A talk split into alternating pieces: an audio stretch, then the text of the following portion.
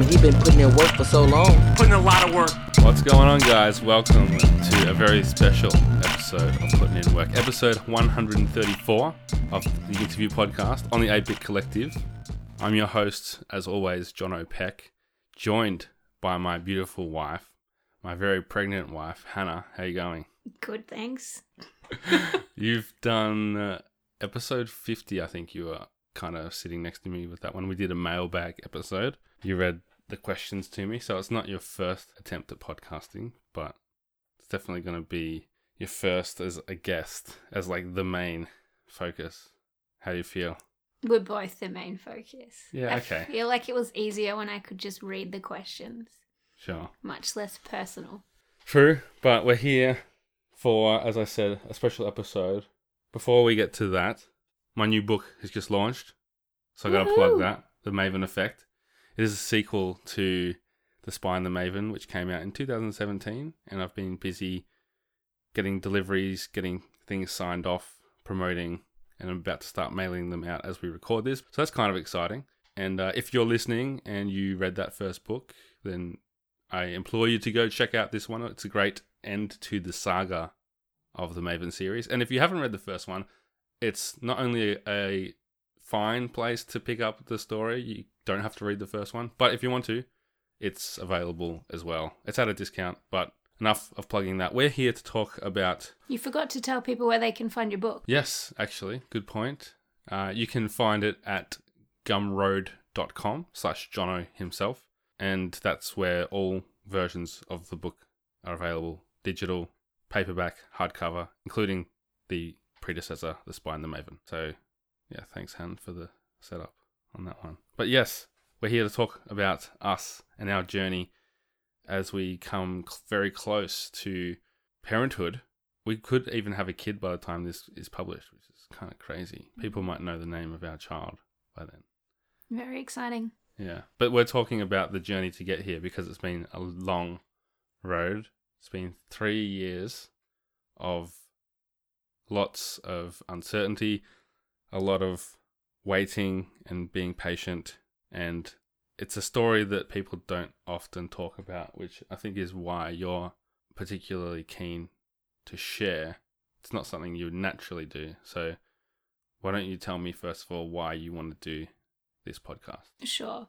Naturally, I don't like hearing the sound of my own voice or um, openly sharing things, but I'm particularly passionate about the fact that um, getting pregnant and staying pregnant is not easy for everybody. And sometimes it can just feel like everybody is getting pregnant and everybody is carrying a beautiful baby and that it can be easy. But for so many people out there, including us, um, it has really been a challenge. Um, a challenge to get pregnant and Mhm. Yeah, a challenge to get to where we are now, which is 37 and a half weeks. So, yeah, just wanted to to share our journey and make it less um what's the word? Stigmatized? Yeah. As we've been on the journey, we've definitely been encouraged by people who have spoken up about their experiences. True. and those people that we know who've been through it and have talked about it has been really encouraging too because too often people keep it i guess to themselves and that's totally you know understandable. It's not easy to talk about. It's very emotional for a lot of people so you can not really blame anyone for it. But for those that do have the i guess courage is probably too strong a word but maybe not. Maybe it is courage not to say that we're being courageous by doing this And I feel like you're more courageous by sharing when you're in the darkness, when you're in Yeah. the point where you can't see True. a happy ending. We've waited until we have something positive to say, I Yeah. guess. So we're kind of cheating, I think. like it's not as courageous. And I think when you're going through those dark times, you Mm, don't want to get any bad feedback and you don't want to, um, like, it's hard enough just scrambling and treading water yourself, let alone sharing with yeah. others. And you don't want to open yourself up to the stupid things people will say yeah. as well, because that's definitely a thing that we've had to put up with, which I'm sure we'll get to. But why don't we go back to the start and look at our journey? So, three, we've been married for six years, and it was pretty early into our marriage that you decided, actually, I do want to have kids now. So when can we start that? And it was kind of like, uh, let's, you know, get to the right place. Let's have you finish uni. Let's both make sure we're good and ready. And that took me a bit longer than you. Just a bit. What was it like for you in those years of having to wait just for me to say, yeah, let's let's get going on starting the family? Yeah, so it was probably at least two years waiting for Jono to be on the same page as me. And I was a student midwife at the time, so I'm getting to see the joys of parenthood and babies. And I think that made me more clucky. But I hmm. did find it. Um, I don't feel like I'm a patient person, so I found it really frustrating, uh, especially when everybody, as soon as you get married, everybody kind of says, When are you guys going to have kids? And even just little jokes about that would kind of rub us the wrong way because it was a bit of a raw point. Um, but I completely understood where Jono was coming from, and I did understand that it's not the best time to try to start a family when I'm still studying. And if Jono wasn't ready, I didn't want to force him to do something as big as start a Mm. family. And little did we know by the time we would start, which was about three years ago, it would take this long. Uh, which, you know, hindsight, maybe we started a bit earlier if we knew, but we came up against some infertility problems. When was it that you kind of clicked like, this is taking a long time. Like we should be pregnant by now if things were all okay. Because it took me longer. Like I'm not as educated as you. I just kind of figured it takes time. Not everybody gets pregnant first try. But what was it like for you? I um went to see my GP earlier than most people. So most people get pregnant within the first 12 months of trying without protection and um, we were nowhere near that point. We were probably at like four months, but then rather than having regular cycles, I was not not getting normal periods, and I just didn't feel.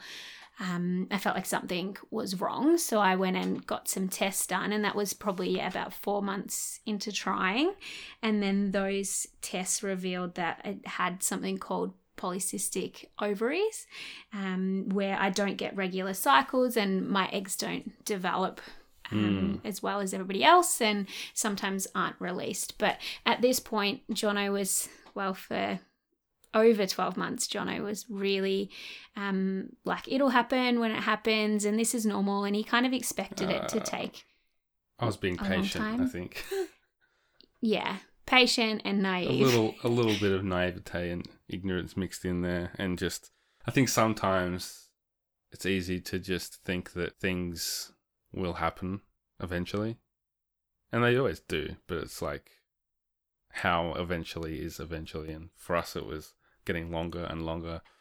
When we and then I guess we started going to specialists in Geelong and getting advice, and that meant for you like some pretty intense, not only treatments like taking pills, injections, but also surgery, right? Yeah, so that was a long journey where we did a lot of um, a lot of those things, and it was hard because well, we were both young, and Jono had had some tests done, and at this stage they all came back normal. So they kept giving us really high percentages that "Oh, Yeah. you've got sixty percent chance of getting pregnant this month, and you've got seventy percent chance this month, and there was at one point they said ninety percent, but it just never. He said like it'll be like ninety percent chance in the next. Six three months, months or three six to months six or whatever, months. yeah. yeah. But um, I had monthly internal ultrasounds, which is pretty invasive. I had to take different medications and have timed intercourse at times that are not convenient and very unsexy. um, inject myself at different times of the day. And what were you injecting? So there was at it was called Ovidrel, I believe. It's a little while ago since I did it. That but wasn't that the was trigger, was it? yeah, so it's a Oh. trigger. So I was taking a medication called Clomid, which makes you kind of a little bit crazy and hormonal already. But then at different points, they would do multiple internal ultrasounds, decide when the best time was to trigger the egg to release. So I'd inject myself and then um, have to have intercourse a lot of times within a few days um, and just work around work. Sometimes I'd have to take Mm. my needles into work, whereas I work in a birthing suite Um, so I sneak away at some inconvenient time, inject myself in the toilet, and then try to hide my sharps somewhere. Um, so there was, yeah, a lot of annoying treatments along the way. And It's that's just crap, isn't it? Yeah, and every month you, you're hoping, and every month you're praying, and every month you think this could be it, especially with the really good percentages. And then you're paying a lot of money for these treatments as well. Yeah. And all the while you're seeing friends and relatives and people get pregnant and, you know, finding out that it was really easy or that it was by accident and you're just sitting there like, why us? Like why is this happening? Mm. And then it just keeps going and it, it's a tunnel where you can't see the end of it and it's easy to think like it'll never happen. Did that ever cross your mind? I I believe it would have definitely crossed my mind because you try to not have too much hope after a while. You just try to think it won't ever happen because if you think that it will happen and you think that it will happen that month, then you just you get more disappointed when it doesn't happen. So Mm. like you hope that it does happen, but like somewhere in your mind I worry that I'll never be a mother and I'll never get to have my own baby. Yeah. Um yeah. But I think like we we did watch a really helpful documentary called one more shot. Yes, like One. More Shot, and that was about a Netflix. couple going through their own similar journey to us and covering different stories of people who they've done like surrogate things and they've done this many attempts at IVF and they've done all like adoption, different couples with different families started in different ways. And the theme that, or the message that I took from it by the end of it was yes, you will become a parent. We just don't know how long it's going to take, and we don't know how it's going to happen. But one way or another, you will. And I guess for me, I accepted that that was our situation, that maybe we'll be a bit older. I always thought that I would be a father by the time I turned 30. And we started when I was, I guess, 20, almost 20, or maybe just turned 29. So that was like most people freak out about turning 30, and I really didn't. That was the only real thing that kind of hit me was like, I'm not where I kind of thought I would be. And that was sucky. That was really annoying and crap. But yeah, I guess we just accepted that we had to wait and wait and be patient. Um, adoption was something that was pretty far off in, in not really, we weren't quite at the point of having to consider that, thankfully. Um, and we fortunately had the savings to be able to look at the more expensive methods after you've had multiple surgeries and things still haven't worked, and that was IVF. And so it, it was a certain point along the way where you're having like these different procedures and surgeries that So I had a Uh, a, lap, which, laparoscopy. yeah, which is keyhole surgery. Yeah. Um, and then they have a look around inside. They check your tubes, and then they scrape Mm-hmm. everything out. And all of that looked all normal. Uh, and that's when they gave us really good chances after that. But yeah, Mm. so Yeah, and I don't know exactly in the timeline where it was, but they eventually did a different test on me that they hadn't done before. They tested my blood, which they should have done. which we don't still don't really know why they took like two years to test my blood. Mm.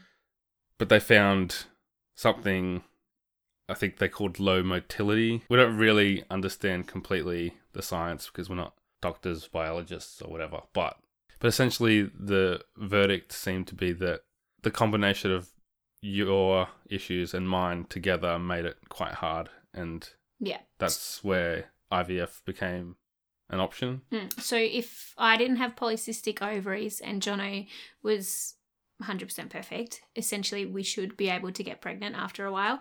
Or if my fertility was perfect Mm. and Jono had anti-sperm antibodies, we could have got pregnant. But yeah, the combination just And what was that like for you Wasn't gonna work. during that those years, thinking that there's something wrong with your body, there's something that you can't do that seemingly everybody else is able to? I think I was blessed because you were so good about it. You never made me feel like it was my fault, although I yeah, I knew that it wasn't helpful, but um you also were really supportive to do all the treatments and I was fine to put my body through all of that because I Mm. just wanted to do everything that I could to have a baby that has both of our genetics. Mm. So I suppose it is hard knowing that it's my fault as such, but Yeah. don't know. So did you feel pretty good when you found out that it wasn't Not completely good. Not good, but like a little bit of I don't know, a bit of maybe relief, but then it sucks. Yeah. like at least there's an explanation. I feel good that there's okay, this makes sense, and we can do something about it. Mm. Why the heck did they not just take your blood, a free blood test, a few years ago? Mm, yeah, I don't know. Maybe we'll find that out one day, but I guess it doesn't really matter. Doesn't matter. Anyway, as Indy sneezes on the floor, what was it like for you to kind of accept that, okay, IVF is something we're going to have to do? It's another procedure. It's another, some would say it's like unnatural way to go about conceiving a child. You didn't care by that point? At that point, I feel like okay, this everything that we're doing is not working. The finances was a, was probably a hard pill to swallow for both of us, I guess. I just really, really wanted a baby. Mm. By this stage, it's been a long time, and each month I'm getting, I'm upset as well. Mm. So I remember being emotional, going, okay, now we need to do IVF. Like, This sucks. this That- yeah. really sucks. But, and you have to go through a lot of steps to get there. You have to do counseling, you have Hmm. to fill out paperwork, you have to pay thousands of dollars. And I then, think we should say how much it costs for people who don't know. yeah. Do you remember? so I feel like it was twelve thousand dollars, but then the government gives you about half of that back. So I think it's at least eight grand out of pocket for our first Okay. That's Yep. for your first round. And so the way it works for people who don't know, actually, why don't you say? What how IVF works? yeah. Or did you want to hear my attempt at explaining? it? yeah, go for it. So the the magic science people, the doctors, they take egg, they retrieve eggs from. They call it a harvest, which sounds brutal, but they harvest the woman's eggs How do they do that? uh, with machines. How? I don't know. I can't remember. it's been a couple. It's been a long time since the first. It's been since then. It's been a while, like more than a year. yeah. Anyway, they do that, and then they take the male side of it, and then the one that we were recommended is where they kind of like mix it in together, like they inject it into the egg directly to ensure like the best chances, and that's called ICSI. And they did that procedure, and bared fruit, I guess, in the sense that there was a certain number of embryos that, that yeah they get back, and they say this is how many we have to freeze, and then they tell you how many survive the freezing process, and then you're like, okay, and then you are looking at decisions like, well, what do we do with embryos that we don't use, which is something that's like, I guess, more of a down the track conundrum to face. But for us being like Christian and believing in, you know, life at conception and that kind of thing, it was kind of a mind trip to think, well, the options are you either th- throw these embryos in the bin at some point or donate them to someone else, which means there could potentially be someone out there walking around with your kids, in a sense, Or Which- donate them to science, and you or don't. or donate them to science, you don't really want. sounds Yeah, like a lab experiment gone wrong. And so, like our at least our thinking was we'd rather do the thing that's trippy and weird than the thing that just feels wrong, which is to throw them out personally. But I guess everyone has to come to that decision themselves, which is just yet another example of the crapness of Yeah. of IVF. Even though it is a really amazing procedure and science, and we're blessed that we live in a country where it's more affordable to do it compared to we know people overseas who've either had to like look at moving countries just to start a family or Mm. it's just not even Selling an option house. yeah mortgage and people even we have friends over here in australia who have to save up and really like consider carefully when the right time is to do it Well, i guess we have the luxury of just being emotionally ready to start so we did that and Um. so they put the embryo back put yeah. inside Yeah. So meanwhile, they're doing lots of tests and just checking that my body is ready for that, and taking lots of different medications and um, affecting my hormones so that it's it, technically the perfect environment um, to grow a baby. So they put that back inside, and then there's what we call the two week wait, which is really hard. So the two week wait is um, the time from when they've implanted this little embryo till you can um, have a blood test and just check did this little one um, stick in um, or yeah, is it unsuccessful? Hmm. So for us, um, our first implantation was successful, and we received a phone call to say that my hormone levels were perfect and that my um, that I was pregnant and that my results were all really, really good. Um, so what was that like? That phone call. incredible. Like I just sobbed. Um, Jono wasn't home, and I'm more emotional when there's nobody around.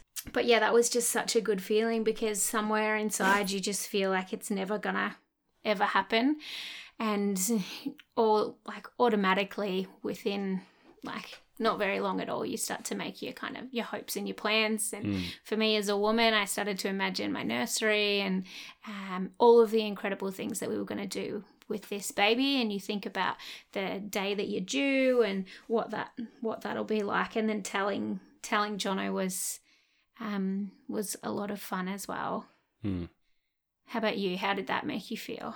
I think, well, obviously, I was overjoyed, but I think my first question was like, when is it safe? Is It was one of the first things. Yeah. Yeah. Yeah. because I, I just have always had like struggled with the like even the time leading up to being ready to start a family struggled with the idea of like opening myself up to the um vulnerability of the loss that you can have as a parent or as a soon to be parent in terms of like miscarriage, SIDS, and things like that still scare the crap out of me. And I try not to think about them too much. But it, at that point in a pregnancy, it's like you can't really help it. Mm. And because we invested so much energy, time, finances, it was hard not to think like, when is it safe to let yourself be happy and ca- like count your chicken before it's hatched? I guess. Hmm. So what happened then? So I got home from work about a week later, and I was just talking to you as I walked in the door, and you weren't responding, and you hadn't replied to my last couple of texts. And then I looked across, and you just like looked really sad, and then you started crying, and I just knew that we lost it, and that was the worst. that was definitely the worst day of our lives, I can say, and really hard. Because like you're so happy, and then it's just flipped upside down that quickly, and then you're faced with like, do we keep this to ourselves, or does it become like a like something that you tell people they don't even get to experience the excitement that you had? It's just straight away like, oh, by the way, we just lost the pregnancy because everyone knows that you've done IVF as well. like, Hmm. not everyone, but like our families obviously knew. We had people praying for us. We had our closest friends in Geelong supporting us, and it's not really a secret that this is Mm. coming soon. Like, either we're going to Mm. have really good news soon, or we're going to have, you know, the news that it didn't work, or we're going to have the worst news, which is, I guess depends how you look at it. But for us, it feels like the worst news is that it looked like it was going to work, and then it didn't. Mm. So that really sucked. But we had the most amazing support from everyone that really got us through it, I think, and Mm. just being there for each other. What about you? Yeah, I um I received a phone call with I had to go in and get weekly blood tests after um after doing IVF and I received the phone call that the levels had dropped or they were the same and just that this baby wasn't wasn't gonna be the baby that we'd hoped Mm. and prayed for.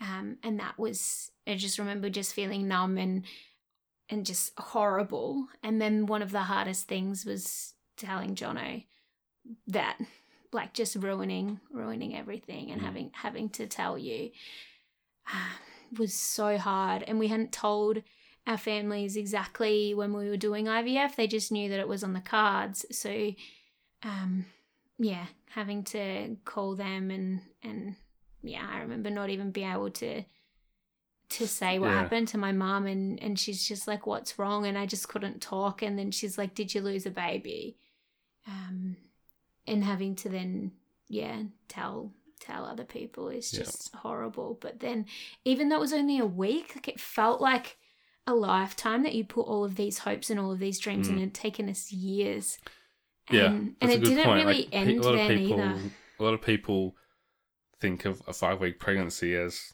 a bunch of cells, and like I don't know if there's a heartbeat or not. I don't know what not really a I heartbeat don't know at what a five five week embryo looks like, but to us it was baby, Mm, and that's all that matters. mm, Um, but you're right, it didn't end there because there was different weird results when that you were getting yeah. tests, and it made it look like it wasn't conclusive, and numbers that were meant to be dropping off were going up, and you had to then like have another surgery to remove Mm. everything that Yeah. What I found really hard was that sometimes it would go up a little bit, and there was the tiniest, tiniest chance that this baby could still, like the really, really small and minute, that this baby could still Mm. survive.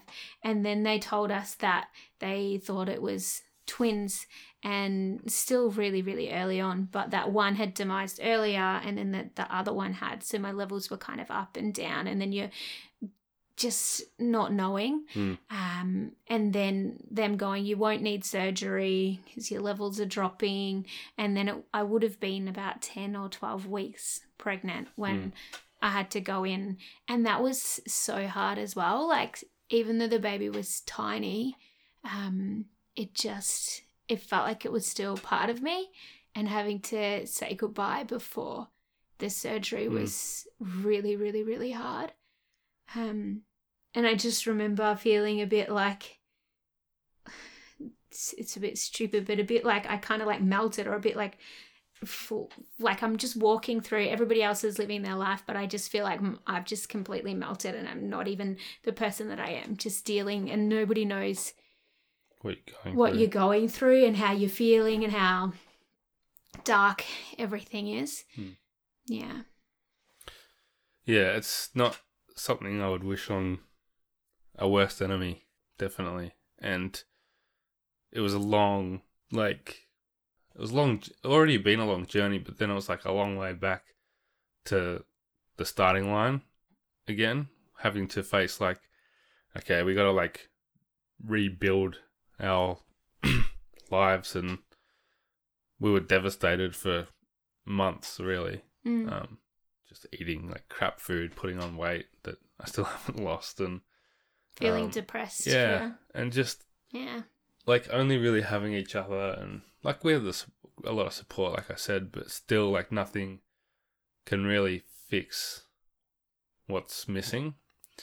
Um, it, it certainly feels like that, and um, even like like I mentioned before, we both have a strong faith, but even that was taking a hit. Like, like going to church the week after or the weeks after, and being there and like trying to sing worship songs and like speak words that you believe or you know that they're true, um, but in that moment it just doesn't feel right. Like that God is good and that you know there's a plan and everything like the the concepts that we that I always believe like things happen for a reason and everything it just really kind of makes you question all of those things and um, what was that side of it like for you Yeah, that was so hard. I remember just going to church. I couldn't sing the songs. Um, and I just remember I'm not usually an emotional person. Like I would cry maybe once a year in a sad comedy or not a Sad sad, comedy. comedy. that does not work. a sad movie. yeah But um yeah, like I just remember just standing in church, I couldn't sing the songs and I was just had tears just running down my face. The poor person up the front looked at me like, What is wrong with you?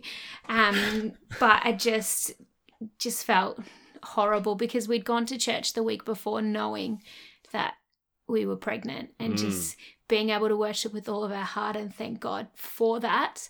But then to have that taken away, um, Mm. just felt so mean and cruel. And I think without Jono, I probably would have stopped going to church because, yeah, I just found that so hard. And I felt like God knew the desires of my heart, but why? Why Yeah. Is this happening? So, what was that journey like for you to not feel like that anymore? A Right. long, long journey Yeah. over months of sometimes um, going up and down, essentially.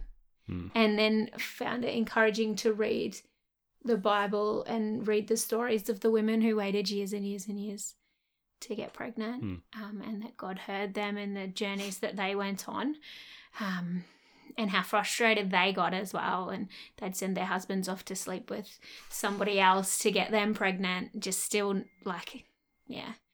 So I found that encouraging. I had friends who'd lost a baby um, at 15 weeks, and I found she was really encouraging and supportive, and she understood where I was coming from. Mm. Um, yeah. Yeah. But just a really long journey.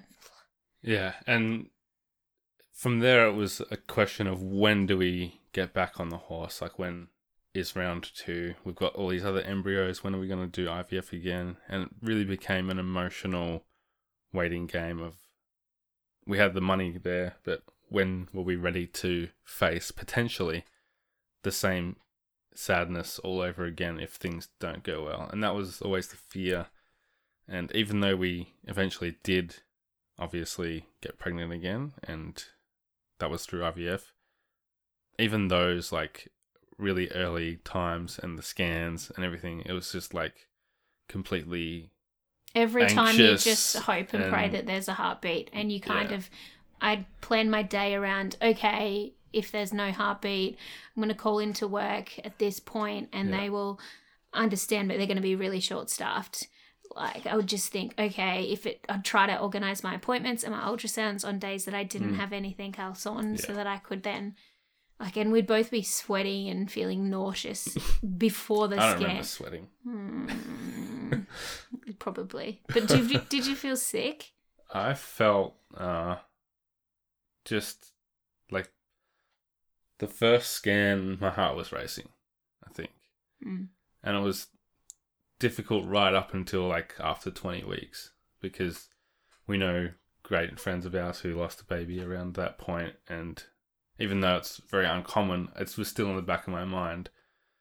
And it really did take a long time for me to kind of silence that anxiety and fear that it's going to happen again. Um, but yeah it's been a great pregnancy which is I guess the happy Mm. ending. Yeah, And- and we did it, and so it was our second round of IVF that I'm Yeah. pregnant with this baby now. Mm. Yeah. But I guess not to get too far ahead, if we can go back. So, in the wake of losing that pregnancy that you eventually named Zion, what was it like to come to terms with that over time? Because it seemed like it was really hard. Well, I know it was really hard. You'd come across these milestones and things where, like, especially the, the due date that would have been and things like that. Um, or other people who were pregnant around the same time having their kids and that being really difficult. Yeah, so many triggers. So there was somebody at work due at um, pretty similar time, Mm. and um, And you're also a midwife having Yeah. to see babies constantly. Yeah. Uh, so that was really, really, really difficult. Uh, I would distance myself from this. I wasn't close with this specific person, but whenever they'd talk about pregnancy, I'd find a job to do or I'd walk away. It didn't. Hmm. I don't believe it was obvious to everybody else, but just I couldn't. I couldn't listen to that person complain about anything, which like I couldn't hear a complain about the nausea or the sore back or anything because every part of me wanted those things if it meant that I was still pregnant. Mm. Um, so I found that really difficult. I found it really difficult when good friends of ours were pregnant, and I found it upsetting that I couldn't support them the way that I would like to. Um, I know you found that as well. Yeah, like it, it- I don't know if I found that, but it, I certainly had the fear that um it was starting to impact our friendships. Like it felt like people were holding back their excitement about their own pregnancies or, whatever it might be, or just like being Being strange around us. yeah, and like you want, you actually you do want people to be sensitive, but you want people to be able to express their own excitement.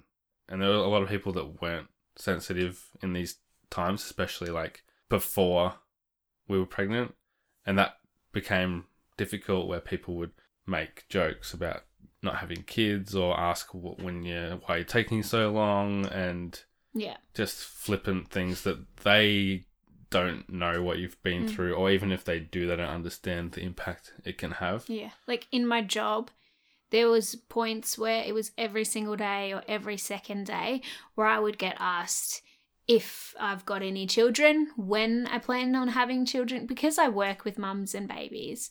Mm. Um, and then often I even got to the point where sometimes I'd kind of had enough and I was like, well, actually, I was pregnant and we recently had a miscarriage. Just Shut them up. I don't know. Like I just got sick of just pretending everything was okay yeah, and pretend and just using the stock standard answer of not yet, but hopefully soon. yeah, Like, yeah, just to kind of open them up that actually that can be really hard. Some people can be on this journey and you just mm. don't know where people are at. As I mentioned before about Zion and what was that process like? Like you named this thing Yeah. that never was, and like what was your? I feel like it was. To me, Yeah. We'll talk um, about it. Yeah, okay. To me, even though it was tiny, it was so, so tiny. For me, I just had a feeling from the start that this baby would be a boy. Um, and I felt like it meant so much to me and it meant so much to Jono that I just I couldn't just let it be a miscarriage. Like to me, Mm. it was so important. And I've I'm not quite sure exactly why I named our baby. I, I still call it baby boy Zion, but I just felt that that was a really good way for us to, for me to deal with my grief Mm. um, and acknowledge that this was really important. Yeah. And we didn't share, it's only more recently that we're kind of sharing that we even named our baby. Hmm. I felt that it was important for Yeah. me. And I feel like Zion's a name that's kind of a cool name that even if baby was a girl, even though I don't feel like it is, it could maybe be a boy or a girl. Yeah, I don't know. It it it was a difficult thing when there was a point where you were very much about like putting a personality on this baby and I was trying to like protect myself and not do that and Mm. kind of distance myself and a lot of people do kind of try and move on quickly from a miscarriage and not you know mark the milestones and remember like some people have so many of them as well that it's like I can Mm. understand like you don't have the capacity to feel grief for every single lost baby. But for us especially now that's all we've had to get excited about and to grieve. So it was definitely something where it felt significant. And we've planted a tree on the baby's due date on Zion's due date which is a beautiful thing in our front yard to see grow and blossom and have life and a very cathartic experience digging that hole. It was like a funeral and it was raining and it was depressing. But and we had Jono. Jono played some music that sounded really depressing. I can't even and we were all just like soaking wet, digging this hole, this sad music. I think it was um acoustic, the song. it felt appropriate Yeah. regardless. Anyway. Yeah.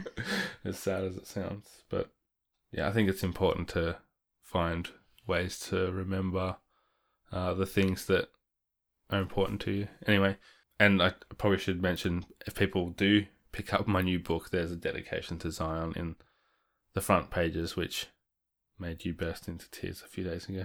Yeah, I didn't know that Jono put it in there and it felt really special Mm. that he acknowledged that and that it was Yeah. important to you. It means a bit that you've kind of come around to the name as well. Because at the start, you were kind of like, well, technically it was just cells. It wasn't a boy. It wasn't a girl. Yeah. Hmm. But for you to now acknowledge that. Yeah. Yeah.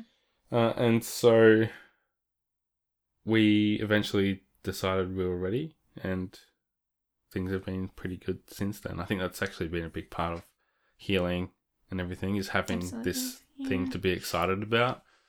Uh, this new baby, baby Peck, and what what do you want to say about that experience of doing IVF a second time? So the second time was so much easier because you don't need to go in for your retrieval Mm. surgery or anything. They just pick up your little embryo and you go in there and they put it in. Mm. It's less invasive than a pap smear. And you wait. It's just been, it was really, as we've already said, really, really hard early on, just thinking, expecting something to go wrong. Yeah. But we've been so blessed in that it has been a really healthy Mm. pregnancy, a baby's growing well, moving well, Yeah. measuring well, like everything. It's been really smooth. Um, And yeah. I think it's probably worth talking about like some people from what you've told me much more involved in the infertility community that apparently exists that people's relationships often suffer through these experiences of loss. And we know like even parents who lose children face the same thing like often it leads to dysfunction in the family as they try and move on. But would you say that that it's been difficult on our relationship over the past few years? Never been so lucky. Like we've been through IVF, infertility, miscarriage, and I feel very thankful that it's made our relationship stronger. Um, that Mm. Jono's such a passionate, laid back person, and he's always around to just give me a hug if I'm crying. Um, yeah, I think it's actually strengthened us, which Yeah, is really agree with that. great because there are so many people that it's just so hard, and you could have easily blamed me for um, those years that we had issues and we thought it was just all me. But um, you were very gracious and patient. How could I blame? How could you can't blame someone? It's not their fault. Yeah, but could have got frustrated and Hmm. wish that it wasn't me or something. Yeah. Never. Never. Um. Well, I usually ask a bunch of questions on here that apply to putting in work, and this has been more work than anything we've done before. So, what's been the hardest part to get here? Do you think? Losing Zion. Yeah. Yeah. And like, what having to deal with it, like having to move on. What's been the hardest part in that process? I think the hardest part was that I'd waited so long and then it still makes me emotional. um feeling so happy Hmm. and content just feeling out of this world excited and then having that ripped away just being yeah so happy and then just knowing okay this is not Hmm. it's not gonna happen yeah Yeah. It's funny that even though we're pregnant and expecting a kid any day, basically, that that wound is still there. Mm. And something I've always said since then is like the wound will eventually heal, but there's going to be like a really decent scar forever. That's never going to go away. Mm. That's always going to be part of us. And that's, I guess, part of life, isn't it? Mm. Yep. Yeah, I feel like you see it less and less. Like it's still going to be there, the scar, but it will, Mm. yeah, it'll fade a bit and you'll get, when you poke it, it still hurts. Stop poking it. Yeah. Mm. Okay. And what would be your advice to anyone experiencing infertility or the loss of Yeah. pregnancy? I think it's important to find somebody that you can talk to.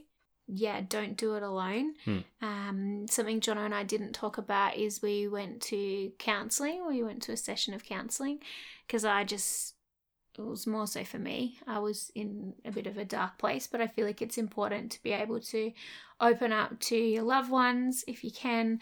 Um, talk talk about it with people and ex- like don't for me like everybody is completely different but for me not bottling it up helped being able to Mm. name zion being able to plant a tree being able to the a few days later, I went to the nursery with my mum and we picked a special plant to acknowledge our baby. Um, I also think don't give up. Like, yeah, Hmm. it can take a long, long, long time. And we felt like we wouldn't get to where we are now in many times, but yeah. I think I always thought we would. Like that like that documentary, One Last Shot, the message being like it will happen eventually. Mm. You just have to be patient and keep working at it and might not happen the way you want it to, but and I think that's so true of like so many things in life, whether it's like trying to find a job that works, trying to find, you know, a relationship that works, like things don't what are you laughing at? A relationship that works. Yeah, well, a lot of relationships don't work. True. You know? Okay. and it might not happen the way you want it to or that you expect it to, but it'll happen eventually if you keep working at it.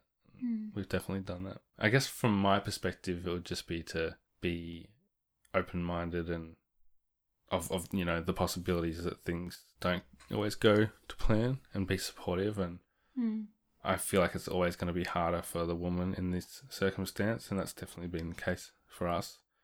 Um, not just because you're more maternal than I was paternal at those points, but it's your body. You're the one having to stick needles in yourself for months, take pills, and do all kinds of invasive and gross things along the way. Like, I it's it's almost like the pregnancy. I don't have to do anything really. I just have to support you, and Mm. that's definitely a lot easier, I think, than being on the other end. So, and we haven't even got to the labour yet, where that's going to be doubly true. So, look forward to that. Hmm. Anything last you want to say? Last words? Find a good obstetrician, Yeah. someone that you trust. Mm. Yeah. Shout out Good to GP. Moses. Yeah, Yeah, you need a good GP. cool. Thanks for listening. Yeah. Well, Hannah, my last question: If you could do anything and you wouldn't fail, what are you doing? Why? What? Anything and not fail? Ask everybody this. Come on. Goodness me. It's the like theme What of am the I supposed to pick now? Actually, I don't know. You've got me thinking about babies now. I'm like, I can't pick 10, have 10 babies. No, you can't. Do not- do not pick that. If I could do anything and not fail, oh, my brain just gone to mush. It's like breed puppies. Like I can't think of anything right now. Let's just stick with like have a healthy baby. Okay, with- we'll go without with- drugs. We'll go with that. Without- yeah, Su- without a- survive labor. Yeah, with no epidural, maybe. Yeah, yeah. cool. Have a healthy baby. I think we can manage that. All right, we'll go with that. Cool. Well, thanks for listening, everybody. Hopefully, that has been encouraging, uh, enlightening. Not Or too depressing. Not yeah, not too depressing. We have a happy ending. So yeah, like like we said, there's a lot of crap things about infertility, but it does make that final joyous occasion that much more sweeter, I think, and we're gonna love this baby more than I can imagine anyone loving a child. Everyone probably says that, but from what we've been through and what we've experienced, it feels like it's gonna get a double helping of affection once it's here. Do you want people to find you on social media, Hannah? No, it's okay. No? Okay. well, you can find me at Jono himself. Uh, you can support 8bit at patreon.com slash we are 8bit. And like I said, the Maven Effect, buy it from gumroad.com slash Jono himself. And until next episode, keep putting in work.